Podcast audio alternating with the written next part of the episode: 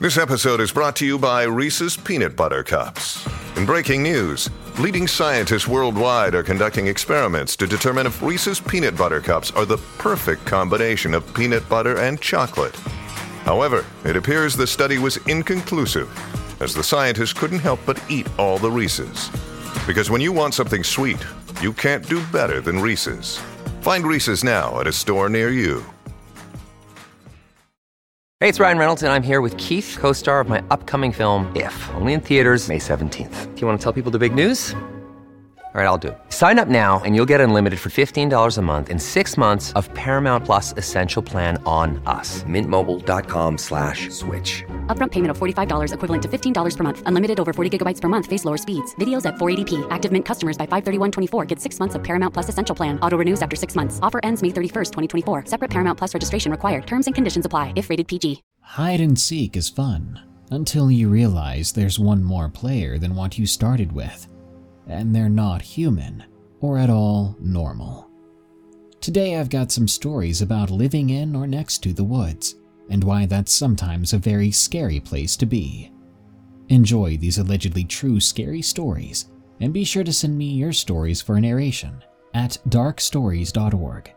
I'd love to hear possible modern dinosaur sightings, strange creatures seen in China, or stories about the scariest things that happened to you while trying to sleep. Also, be sure to follow and listen to all my podcasts at eerie cast dot com. Now, let's begin. Walkie-talkie in the woods, from Jack thirty-six.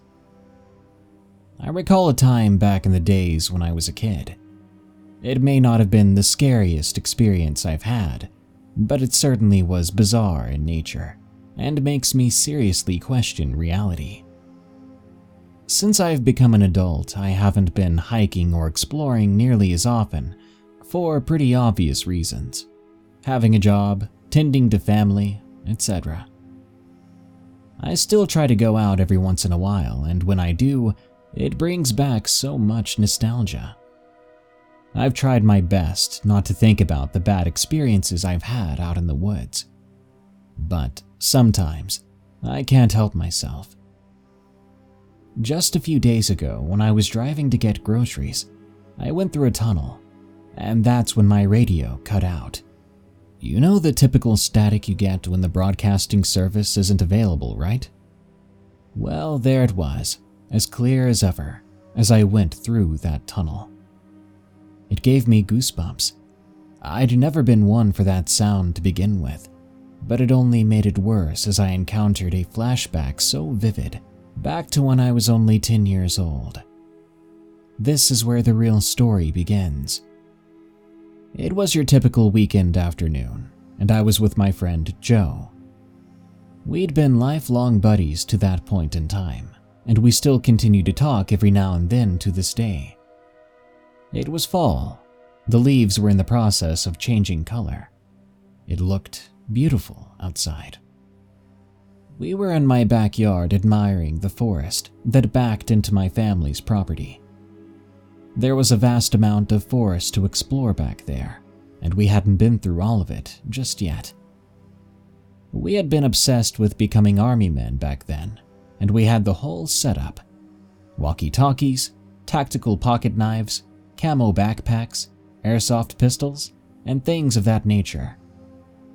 At one point, Joe interrupted the conversation we were having about my grade school crush.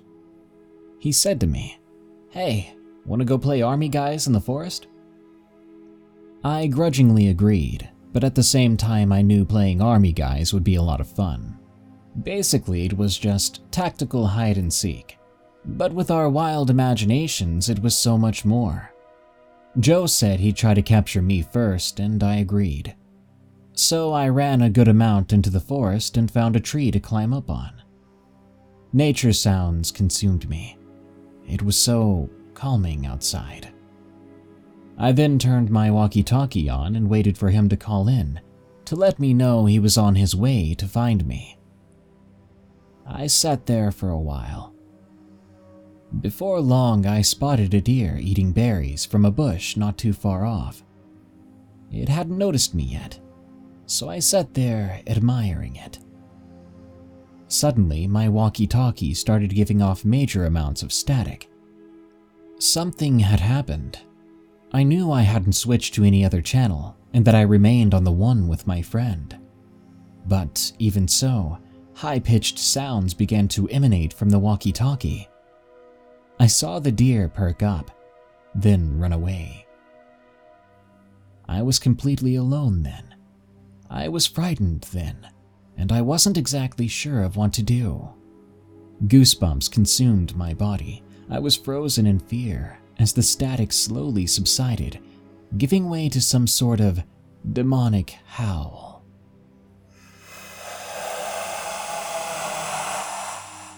It lasted about three seconds, then all was silent. All of the wood's sounds were dead. I heard absolutely nothing after that. I knew something was wrong, and I knew I had to get out of there. The static had gone too. It seemed to have happened all at once. I turned off the walkie-talkie, jumped off the tree, and made a run for it back to my house. Joe was waiting for me there, a look of concern on his face. My parents were outside, visibly hysterical, phone in hand. They had called the police to send someone over to help locate me. As I ran out of the tree line towards them, my parents ran up to hug me. I was scared and confused. My parents asked me how I got so lost in the forest. I sat there puzzled, not knowing how to respond to that. All I could say was, I don't know. I was apparently gone for two hours. Joe kept insisting that he had spoken through his walkie-talkie, trying to contact me countless times. After a while, he had given up, so he went back to tell my parents. Although I was in a new part of the woods, I was able to successfully trace my way back. What confused me, though, was how we were both notably on the same channel, but I didn't hear a thing from him. And what confused me even more was the time that I had been out. I had no idea I was gone for that long. The time I'd been out there felt so brief. Eventually, we cleared everything up with the police. My friend and I had a talk with my parents about not going into the woods again without supervision. And that was that. Well, a week after that, Joe did tell me something no one else knew. He said he didn't want to tell my parents this because he was scared and he didn't want to get in trouble. Admittedly, he even had trouble bringing himself to tell me what he saw. Even though I never heard from him over the walkie-talkie, he claimed he saw someone who looked exactly like me. The figure's back was turned as Joe started running towards it. As he began to yell my name, whatever it was took an impossibly huge step away from him. Joe stopped dead in his tracks. Whoever it was then turned around to face him and slightly waved, a grin on their face. He claimed it was me. The only notable difference was my eyes. They were black. At that point, a feeling of dread washed over him. This figure that looked just like me stood there, staring at Joe. Joe ran as fast as he could back to my house, not looking back. He told me he didn't think he was chased or followed. When he got back to my house, he simply said I was lost and wouldn't pick up the walkie-talkie. He never mentioned anything else out of fear of what would happen if he did. To this day, we've kept that between ourselves. We've never told another soul. I still have no idea what happened that day, and I'm sharing this story in hopes that at least one person will have the slightest idea of what happened. It's difficult to live here. From Christopher P. I live in Southwest Oregon. Several years back, I was offered a living situation on eighty acres of forested land as a caretaker. This land is absolutely stunning. It was logged back in the fifties, but everything had grown back since, and fortunately, a few of the old legacy trees were spared. I've made hiking trails out of some of the old deer trails when the poison oak isn't too bad. At times, it seems like paradise, but there has come a sense of unease as well. To put it into perspective, I live in an old farm cabin that was built in the nineteen thirties as part of some kind of goat farming outfit. A friend of mine, who is almost like a father to me, who has owned the property since the sixties, said the young man who used to live there was real sketchy. When he first moved into the house, before he built a new home elsewhere, all the house's windows were painted black, and there were a few other odd, off things about it. The house sits in a box canyon, one way in, one way out, with a neighbor across the street at the end of the half-mile driveway into the canyon. The canyon walls are very steep and heavily forested, with the Bureau of Land Management, B L M, public lands backing up to all the sides of the property's boundaries. There are really old, decrepit logging roads up on the B L M lands, but the two access points to these roads are heavily gated up and off limits. I've walked these old roads, as I've made some of my hiking trails up to them, and they're a good place to see wildlife. When I first moved onto the property, it seemed for months I would hear what sounded like metal banging behind my house up in the woods. The area it was coming from is heavily forested, and there's no houses up there for dozens of miles. Whatever it was, it didn't sound like an echo or something of that nature. It sounded real close. The friend of mine, the property owner, had said he had heard something similar throughout the years, and would often contact B L M authorities to investigate. I'd also hear voices. I was home alone one day and heard people talking outside. My partner wasn't home, and so I called him and let him know what was up. I then went out with my bear mace and my jacket to see what was going on, but no one was out there. Just a cold day, though everything was oddly quiet. The neighbor would often tell us that she hears people's voices in the woods too, and yells out to them, but gets no replies, and she would ask if we were in the woods yelling that day. And we most certainly weren't. You also get the feeling of being watched.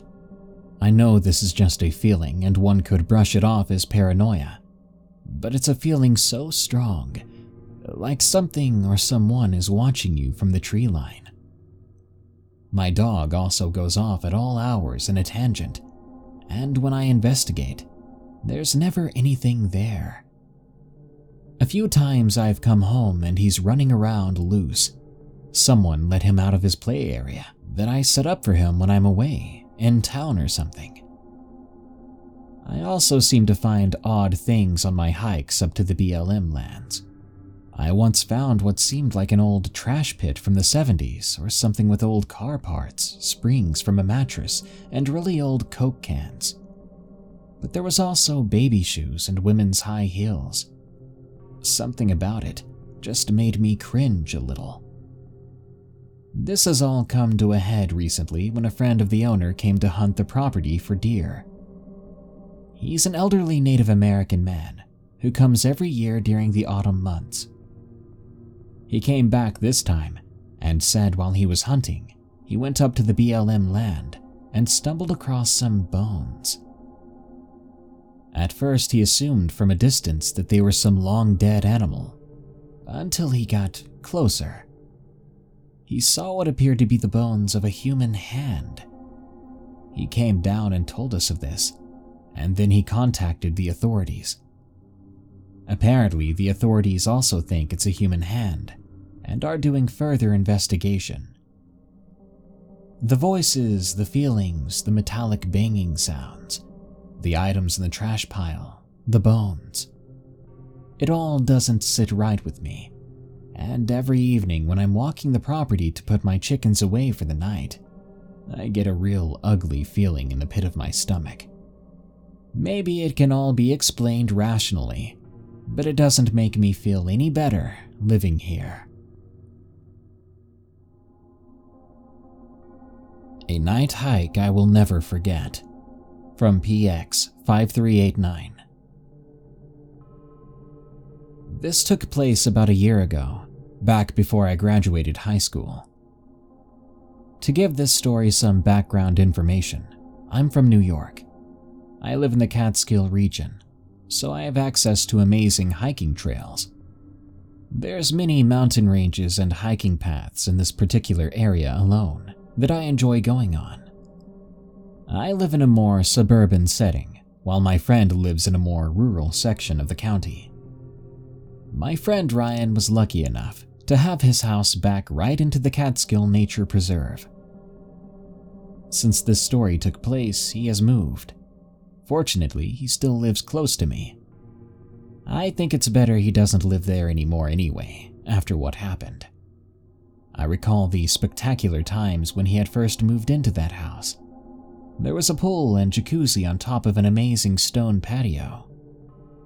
Beyond the fence was a well-structured fire pit that was right next to a path, which leads to an outstanding hiking trail. The hiking trail then leads to a railroad, which, once crossed, allows you access to the steep mountain trail that we would hike so often with our friend group. His family really hit the jackpot when they bought this house, and the time that we've had this friend group, we've encountered many things while hiking, exploring, and doing random stuff outdoors. However, from all the bizarre experiences that we've encountered, we agreed in unison that this one was potentially the most life-threatening and scary. It came to the point where we stayed away from that trail for a solid two weeks. For us, that was a lot of time. We'd usually be hiking or exploring every other day. The afternoon that came prior to this night hike was a good one. I was hanging with Ryan and two other good friends, one of which had never been on a night hike with us. He was relatively new to our friend group, but fit right in. The only thing left was his so-called initiation into our group. We figured that the only way to test his true character was through challenging him to lead us up the mountain path that we had all become very well acquainted with behind Ryan's backyard. Only thing was that he had never been on it at night. Unlike the rest of us, he had only hiked it by day. It was his time to lead us up, his time to prove to us that he was as daringly adventurous as the rest of us. The afternoon went something along the lines of going for a drive into town and meeting up with the group of girls. After that, we all went back to Ryan's place, using his pool and jacuzzi. We took advantage of the fact that his parents had left town for a weekend getaway. We had the place to ourselves. However, we decided we weren't going to have a party tonight. So around ten, we had the girls leave. It was just us, the boys. We went beyond the gate of the backyard and started gathering some wood for a quick campfire before we made our trek up the mountain. Around eleven, we went back inside the house to gather some supplies. You know, basic stuff like flashlights, pocket knives, and backpacks. After we had gathered our stuff, we made our way out onto the trail in his backyard. During the day, it was beautiful. After five minutes of being on the path, we would arrive at a spectacular field, which was full of tall grass, elevated from the path that you would naturally have just come off of, with a haze of sunlight and nature calling. However, it was dead out here right now. In the stillness of the dark, there was only the rustling of tall grass and the distant sounds of crickets. Although we felt somewhat on edge, knowing we were completely exposed, an unexplainable feeling of calmness had overtaken our beings. We walked across the grassland into the next part of the nature trail that led to the railroad. The moon shone brilliantly across the sky, acting as a secondary guide apart from our flashlights. It took some time, however, because there was a patch of brambles we all had to crawl through one by one. As we resumed our hike after clearing the brambles, we closed in on the hill that led to the top of the railroad tracks. This hill will be of key importance later in the story. Jagged rocks lined the elevation, so it was somewhat like rock climbing. We all managed to make it up and came upon the tracks. It was desolate. Something about being on the railroad tracks at night with no one else around was such an incredible feeling. I can't describe it in words, but basically, I felt no attachment to reality, and I was just in the moment. We just sat there on a few rocks, talking for a moment about life and our future exploration plans. Eventually, we carried on. Now we entered into the real hiking path that led all the way up the mountain. It was about eleven thirty now. It typically took us half an hour to get up to the lookout point that we'd usually go to. And let me tell you, seeing the riverfront of the Hudson and the surrounding town's lights around it was truly breathtaking. I couldn't wait to see it once again. The darkness caused us no difficulty. We still were able to make it up in thirty minutes. We had gone on this trail with other people before, too. Normally, with your average person tagging along, the hike would usually take an hour. We, however, had become so well acquainted with the path that we basically knew where every darn rock was. There were no issues on the way up, apart from the subtle, typical paranoia of some kind of animal watching us. If there were any, though, we hadn't noticed. We made it to the top and enjoyed the view, and had some meaningful conversations. Around twelve thirty, we decided to head back down. In my opinion, coming down was always the best part. We literally ran down the mountain in an attempt to see who could get down to the railroad first. It took us around twenty minutes to get down. Like I said, we knew every part of the trail, and when it came to foot placement, we had absolutely no difficulty in avoiding rocks and tree branches coming down. This is the part where things become bizarre. I didn't mention it before, but when we'd come down the mountain, there was a fork in the trail. One part of the trail was longer while the other part was shorter. They both led back down and merged once again a few yards before you make it past the tree line and onto the tracks. This fork took place midway down the mountain. Usually on the way up, we would take the faster route for obvious reasons. On the way down, though, we had our newest official member of our group take the longer path down the mountain alone. It was sort of like a seal the deal kind of gesture. I look back to this day and wonder why in the world we told him to do that, and even more so why he agreed to do that. At that point, it was nothing really crazy to any of us. I guess that's only because we were so naive, and we'd never been exposed to anything critically unsafe. He'd be back down in twenty-five minutes, or so we thought, about five minutes after us. Once Ryan, my other friend, and I had gotten to the bottom of the mountain, we hid behind a big boulder, awaiting our other friend's arrival. Eventually, we heard twigs snapping, and we expected to see our friend coming out. By this point, the moon had been covered by some clouds, so we were not able to make out the key details of the figure. But what we saw come out did not match the stature or physique of our friend. It was skinny and malnourished looking. It was shorter. Its arms came down much further than a human's, at least any human I'd ever seen, which only baffled me more. I could not make out any distinguishing features of its head or face. We sat there just looking, not sure what to make of the situation. All of us in our minds could not stop thinking of our poor friend who was still alone out there. The guilt and anxiety that rushed through my body alone was enough to make me almost throw up. Whatever it was, it paused for a moment, then thankfully walked the opposite way on the railroad away from us. It had made it around a quarter mile away when we heard more branches snap by the tree line. At this point, we didn't know what to expect. My stomach dropped. Then my friend began calling our names. The last thing I wanted to do was make our presence known to whatever that thing was, though, I panicked. Our plan on pranking my friend had gone south. I gave one last glance into the distance and saw whatever it was continuing to walk in its own direction, down the railroad, not even flinching. I found this odd, that it had just paid no attention to my friend. We all came out and whispered to him to quiet down. We asked if he saw anything or heard anything, but he said no. He looked so confused and began to laugh. He said, "If you guys are trying to prank me, it's not going to work. The hike was fine. I don't know why y'all are still screwing with me. After all, I was the one who had to go at it alone." As he said that, I glanced back at where the figure had been walking and didn't see it. It was impossible for it to have disappeared, unless it had gone back past the tree line.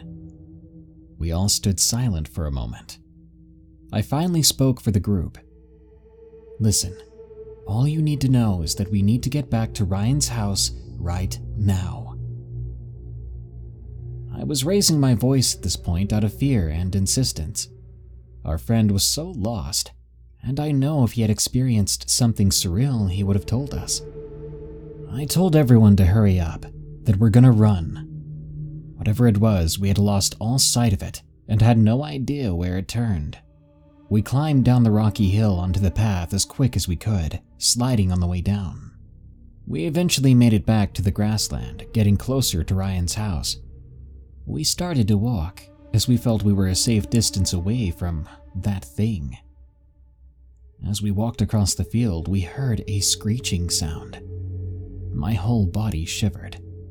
I stood there, as did everyone else. We all just looked at each other. Goosebumps infested my arms. I started to shiver uncontrollably. We heard it again. It was distant, coming from the direction of the train tracks. The second time was the last time we heard it. It was every man for himself now. We scattered. It took us a few minutes to get back, but we made it, all of us. We sat there for fifteen minutes discussing what the heck happened. All of us were in shock. I know at this point in the story things looked bad, but it only got worse from there. As Ryan went inside to get his pistol in case anything came into the backyard, we all sat there in silence. A moment later, he came back in a panic. "Guys, have you seen my phone?" My heart sank.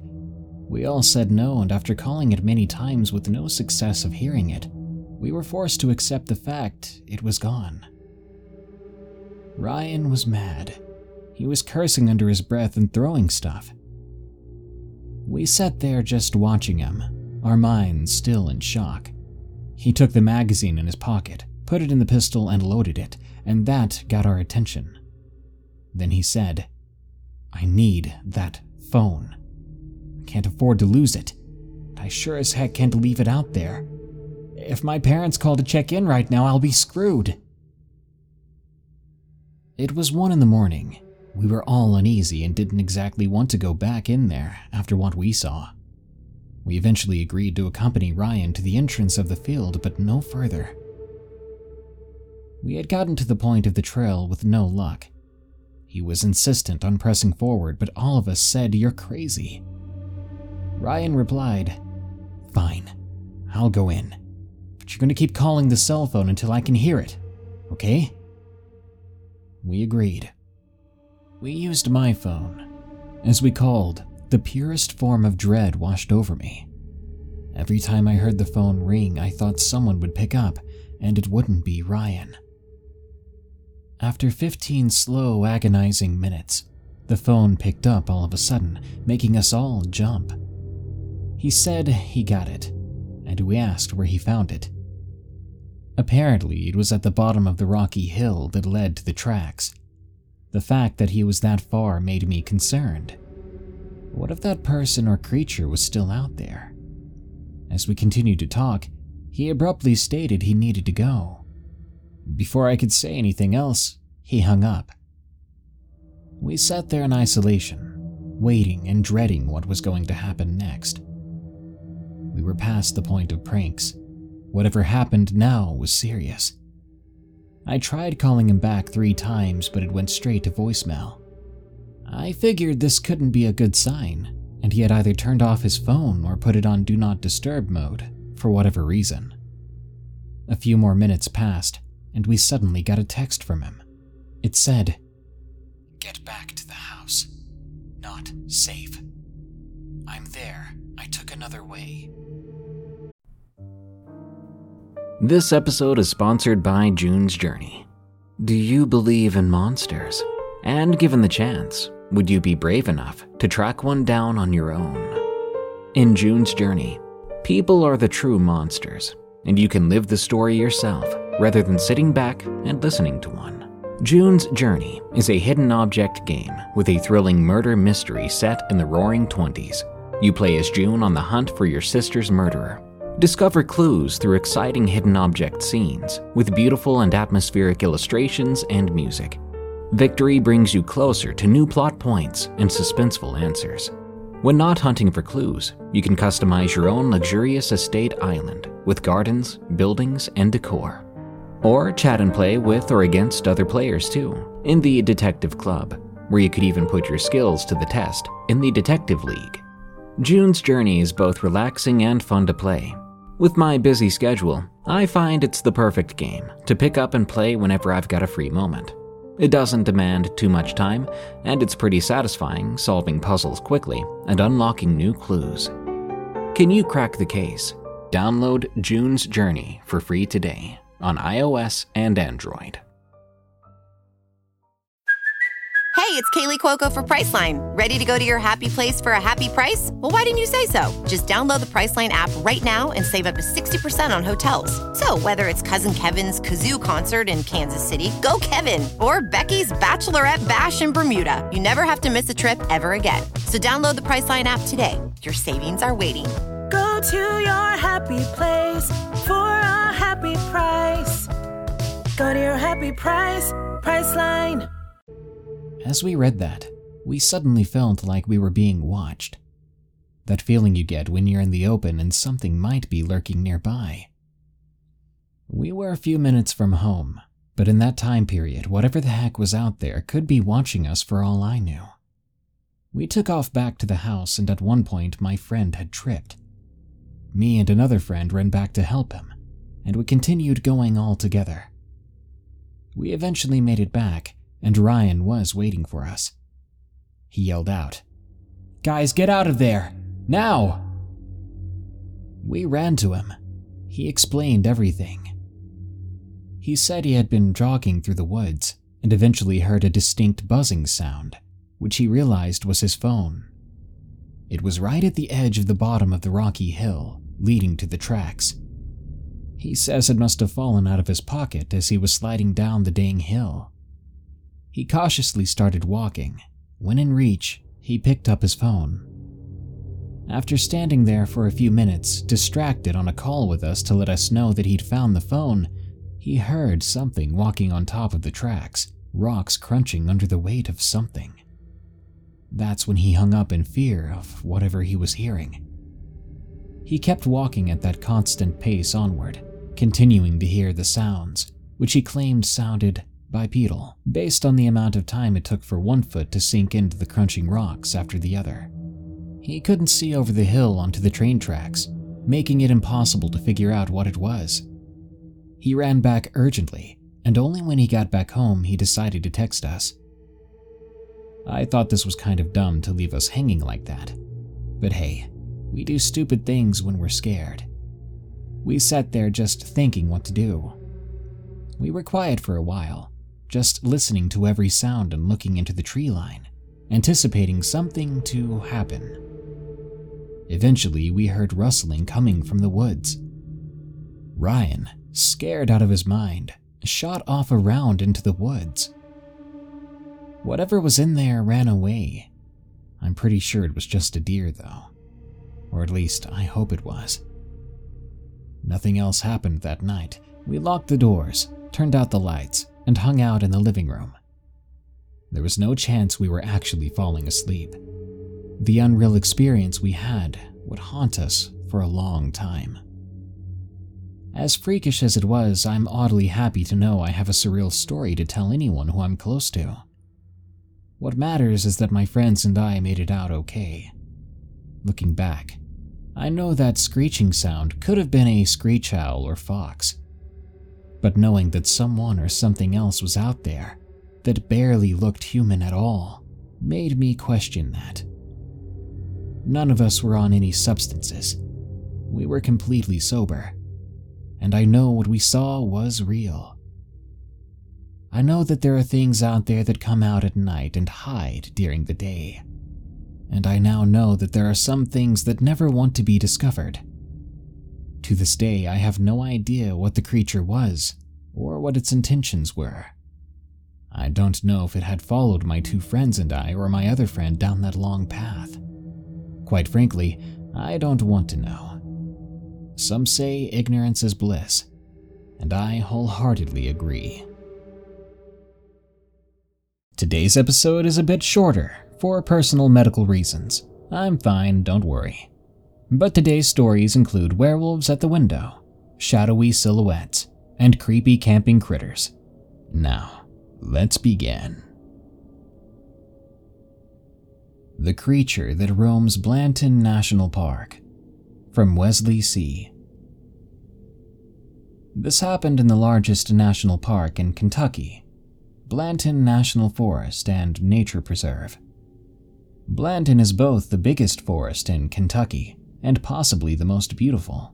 I finished showing the park ranger my park admission slip and drove through the gate. I looked out into the parking lot and noticed there was hardly anyone there.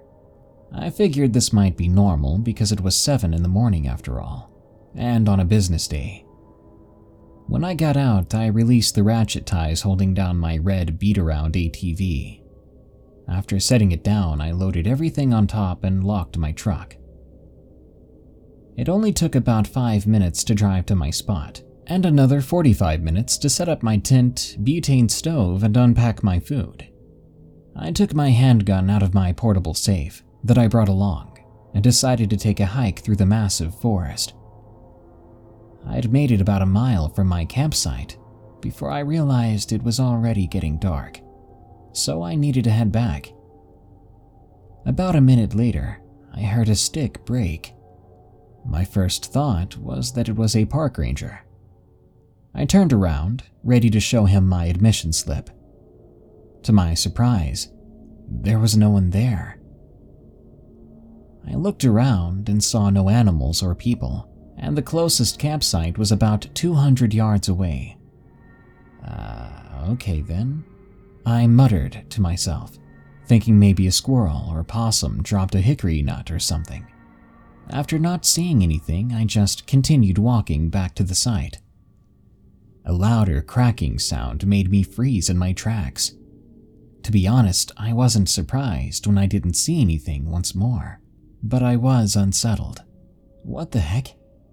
I said aloud into the trees, assuming that this was some sort of prank. When I heard no reply, I began to jog back to my campsite. I just need some sleep, I told myself as I approached my tent, but not before some food. While I was moving the cooler out to the campfire, I heard another slight sound about fifteen yards away. I thought nothing of it at first, as it was almost inaudible, but this was different. I began feeling something observing me, and there was a horrible rotting stench that filled the air. I tried to cover my nose, but to no avail. I looked around but still saw nothing, and the smell still would not go away. I began to draw my pistol, thanking God that I had it with me. I also started to feel nauseous. I tried taking deep breaths, but the fresh air that I was expecting was replaced by this awful rotting smell. I was beginning to get a headache, and I threw up due to the nausea. "What the heck is that?" I yelled. The nausea started to get worse. It felt like my stomach was writhing like some sort of worm. I thought I was going to throw up again. It was then that I looked up towards a crunching noise in the tree line. The sound began moving to my left, and I froze in my tracks. Standing there, about two feet to my left, was a creature that I had never seen before. I'll try to describe its features as best I can. The creature's body was a lumpy roll of flesh that was covered with bulging blisters and scars. Its legs were positioned backwards with its knees pointing up, and they were so skinny, they looked like they would snap with excessive force. But its face was possibly the most horrifying. It had glossy, pure black eyes. The creature's nose was two holes where a human nose should have been, and it had teeth that were two inches long. They were bloody and almost needle-like. I began feeling sick again. That thing smelled awful. I tried to run, but my feet were frozen in place. I tried to scream, but all that made it out was a dry breath. That creature must have heard my weak yelp, because it began to walk towards me. Right away, I went into fight or flight mode, and I chose to fight. I drew my little twenty-two and fired three shots into its head. The creature turned in pain and let out a deafening scream, but it sounded inhuman, sort of like five animals screaming at once. Then I ran. I knew that I only had a limited time before that thing came for me. I pumped my legs as fast as they would go and ran to my tent, grabbing my phone. I ran to my A T V that was parked nearby. I pushed the little one hundred fifty c c engine as fast as it could go and drove to my truck. I started my engine and drove the heck out of there. I've gone on multiple camping trips since then and haven't seen that thing or any other creature like that again, and I hope to never see it again. I advise you all, if you ever go camping in Blanton's National Forest, beware of the creature that roams there. Also, let me know if you ever see anything like it. Camp safely. Werewolf in Oklahoma, from Anthony R. This happened a year ago when I was fourteen, in a part of the woods of Oklahoma. I was on a trip with my parents, my two sisters, my two aunts, my uncle, and four cousins. We rented a cabin so we could stay for a week. When we got there, we unpacked all our things and got everything inside. After that, I went out to check out the woods surrounding the cabin. There was nothing but trees for miles, as far as the eye could see. Well, I did spot a lone deer grazing, which was nice. Everything seemed normal. We went out to go pick up some food at the nearest restaurant later. When we got back, we found these huge paw prints, unlike anything I'd ever seen in my life. Back home, we had three dogs, two small ones and a big one. I've measured my big dog's paw prints before, and they're about as big as my hand. But this, this was much bigger. I asked my father what kind of wild dogs left these paw prints. He said maybe they belonged to a coyote, or worst case scenario, a wolf. It didn't stay on our minds long, as after that we watched a movie while eating some dinner. After that, it was getting dark and we went to bed. I was sleeping in the living room, and the rest of my family slept in their own rooms. I stayed up for a while on my phone, playing games. All of a sudden, I heard noises coming from outside. It sounded like a large dog panting. I don't know what got a hold of me, but I figured I would go see what it was from the window. What I saw gave me goosebumps. There were two glowing orange eyes. From my experience, it looked like a wolf's glowing eyes, from what I've seen in movies and documentaries. But the weird thing was, the eyes were about seven or eight feet off the ground, by far drastically different from the height of a normal wolf.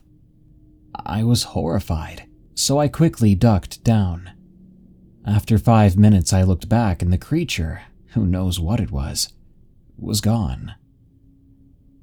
I slowly walked back over to the couch, then hid under the covers until the sun came up.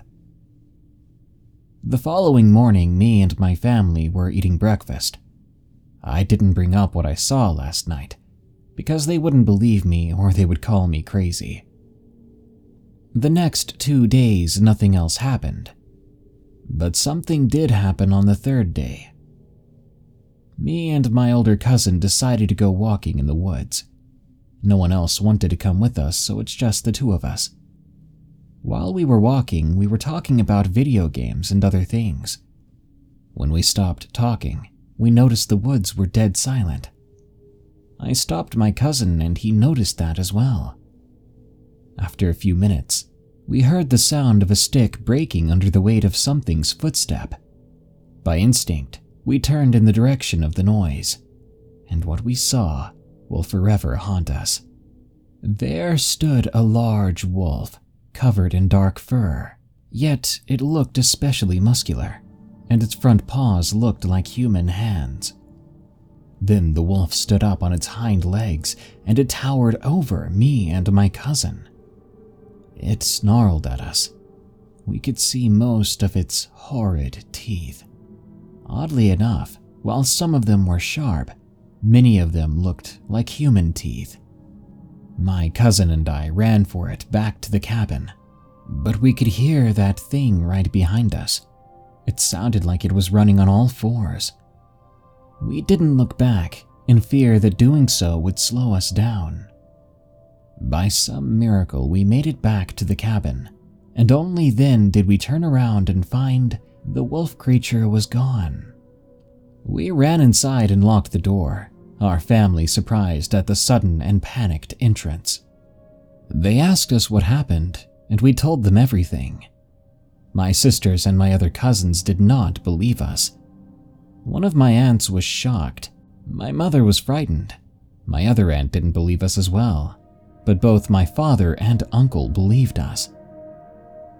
My father warned the rest of my family to not go outside without an adult. It was getting late. We stayed up watching T V, a bit nervous.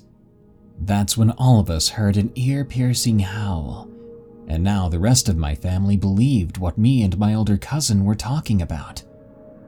What happened next terrified my entire family. We heard the front door being scratched by something. My father was about to go look through the window, but then we saw it. That wolf creature was at the window already. Its eyes were glowing or reflecting orange, and it was snarling at us. My father and my uncle both grabbed their rifles. They turned on the porch light and went outside to confront it. But by then, the wolf creature was gone. But it had left something in its wake. My family and I went outside to look, and we were dumbfounded. A multitude of dead animals were scattered all over the place, as well as bloody claw marks on the door. We went back inside and locked all the doors and windows. My father kept guard, in case it came back. The rest of us tried to sleep, still terrified. A few hours later, I was still awake. I felt my eyes drawn toward the window, and there I saw it, just peering in at me, staring. Soon after, it turned around and disappeared into the dark woods. Why was it observing us? I went back to bed, still scared, and I didn't get much sleep that night. In the morning, we ate breakfast, packed all our things, and headed home, and we never went back into those woods again. We're still terrified of those events. Nowadays, I believe that what my family encountered was a werewolf or a dogman.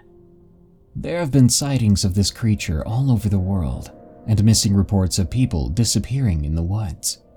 I wonder if they're connected. I'm just glad my family and I did not become the werewolf or dogman's next victims.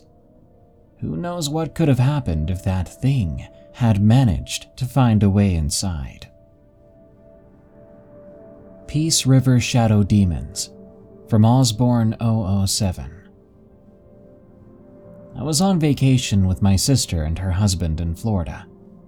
We were staying at the campground at Walt Disney World.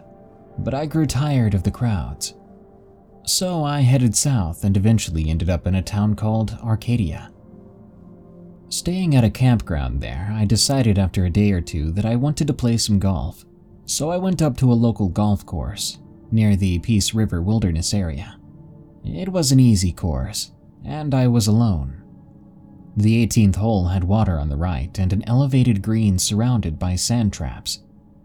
I gave the ball a good whack, being careful to hit a draw avoiding the water. It landed right in the middle of the fairway. The green was pretty intimidating. The sand traps were deep and the green had a narrow passage. Taking out my three-wood, I hit down on the ball as hard as I could, and off it went. It was heading straight for the rough, but I knew it would turn because I was so far in front of the ball. It turned out all right and actually turned over. It rolled right up the green and stopped four feet in front of the hole. I really wanted to make this putt, so I walked around the hole until I could see the perfect shot. I knew speed was going to be important. When I hit it, I immediately regretted hitting it too hard, but it bent to the right and went right in the center of the cup for a birdie. I was honestly elated. I remember thinking, dear Lord, if I died today, I'd die a happy man. But I would soon regret that thought. I heard a bird caw behind me, and in a bush on the edge of the green was a raven, sitting on a branch in the bush. As I was leaving, in a good mood, I looked at the raven and spoke to it. "Sorry, Mister Raven, but I don't have any crackers." He looked at me with his head cocked to one side, peering at me with one eye. Then he gave me another couple of caws. He didn't budge as I walked past him. I told him, playfully, in the way of Lou Costello, to shut up. He flew off, which surprised me as he was so large I didn't think he could fly. As I walked around the bush and I looked, he was gone. There wasn't anywhere he could have gone, though. There was a field across the street, but he just disappeared. As I got into my pickup truck, a cold breeze hit me in the face. This was strange as it was seventy-eight degrees out. When I got into my truck, the cab was cold too. The windows had been closed, so it should have been hot. I headed back towards town, thinking about stopping at Sonic, getting one of those big old cheeseburgers and tots with jalapenos and cheddar cheese. Along the way, I saw a sign that said Wilderness Road Boat Lodge, and a voice in my head said, "Go down there." I pulled over for a minute, considering that the dirt road was pretty washboarded, but the voice in my head continued, "You're on vacation, explore a little bit." The road was long and bumpy. It led down deep into the woods, but I finally came to the boat lodge. There was only one vehicle there with a boat trailer on it. I parked my truck and pulled out my fishing rod. After some time, I realized there wasn't much biting in this river. Peace River is a wilderness area used by canoers. It's very remote. I noticed a Tarzan swing, but decided it wasn't a good idea to use it since I was by myself. If something bad happened, I'd be alone. But the voice in my head said, "What are you, a coward?" I felt pressured to give it a try. It felt as if something was holding me back a little bit. As I let go, I tried to arch my body, but my hip hit a ledge. I was upside down in the water seeing stars, and my hip was screaming in pain. I didn't know which way was up, but being a scuba diver, I let out a little bit of air and followed the bubbles to the surface. Climbing up the bank was almost impossible. It was so steep. One of the steps was very high, and I realized my hip was broken. I tried pulling my way up, and I fell all the way back down, almost passing out from the pain. I realized that going down the river might be my best bet. I headed for the lodge. There were several blowdowns, that is, trees that had fallen across the river, which wasn't very wide, and each time I crawled over one of these blowdowns, the pain would just take the energy right out of me, so I'd rest for a while, At one point, I saw a ten-foot gator on the shore. He seemed surprised, and as he jumped in the water, he slammed his mouth shut, squirting me right in the face with a bucket full of murky brown water. I remembered thinking, so that's what gators do to confuse their prey. But he just swam on by. He did hit me with his tail by accident. I rested for a while, considering my situation, and started to call for help. I then noticed that there were shadows moving along in the woods. I focused on them. They were darker than a moonless night, darker than outer space, darker than a room with no windows. I continued to crawl with my body floating in the water, my left hip totally immobilized. Looking back, I noticed the shadows were in fact following me. When I came to the next blowdown, I called out in a calm voice, "I can see you." And I swear one of those shadows stuck its head out from the crotch of a tree and then poured down the side of the tree like dirty motor oil. It pulled up on the ground, and it began to head towards me like an army of black ants. They then rose up to form a shape that reminded me of the little guy on the men's room door sign.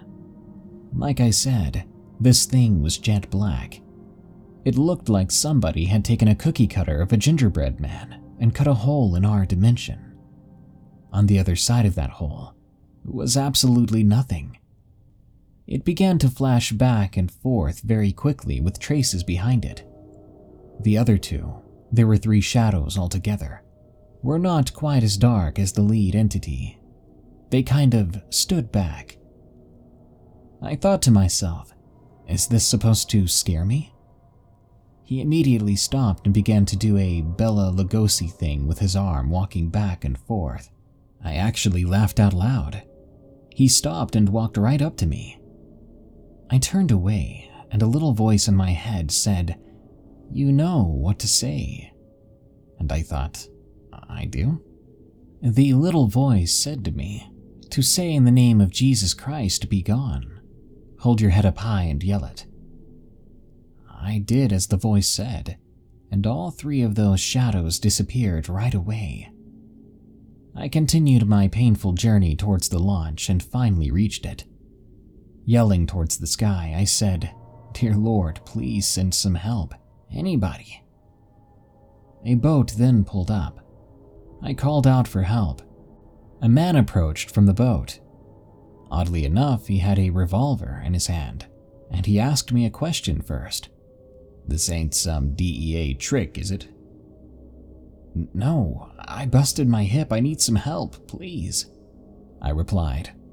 They got me the help I needed, and I didn't say anything about the poached gator in the back of their boat. I was just thankful to be out of that situation.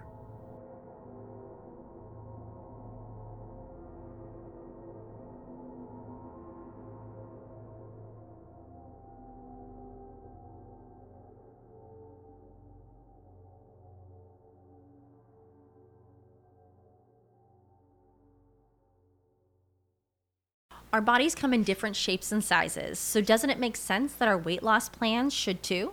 That's the beauty of Noom. They build a personal plan that factors in dietary restrictions, medical issues, and other personal needs so your plan works for you.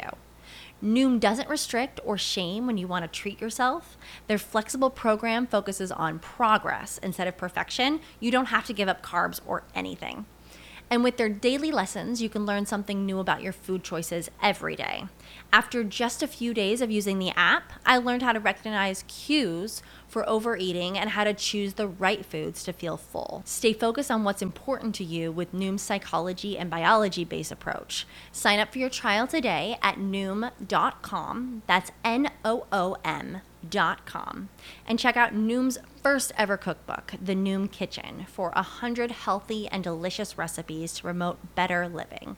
Available to buy now wherever books are sold.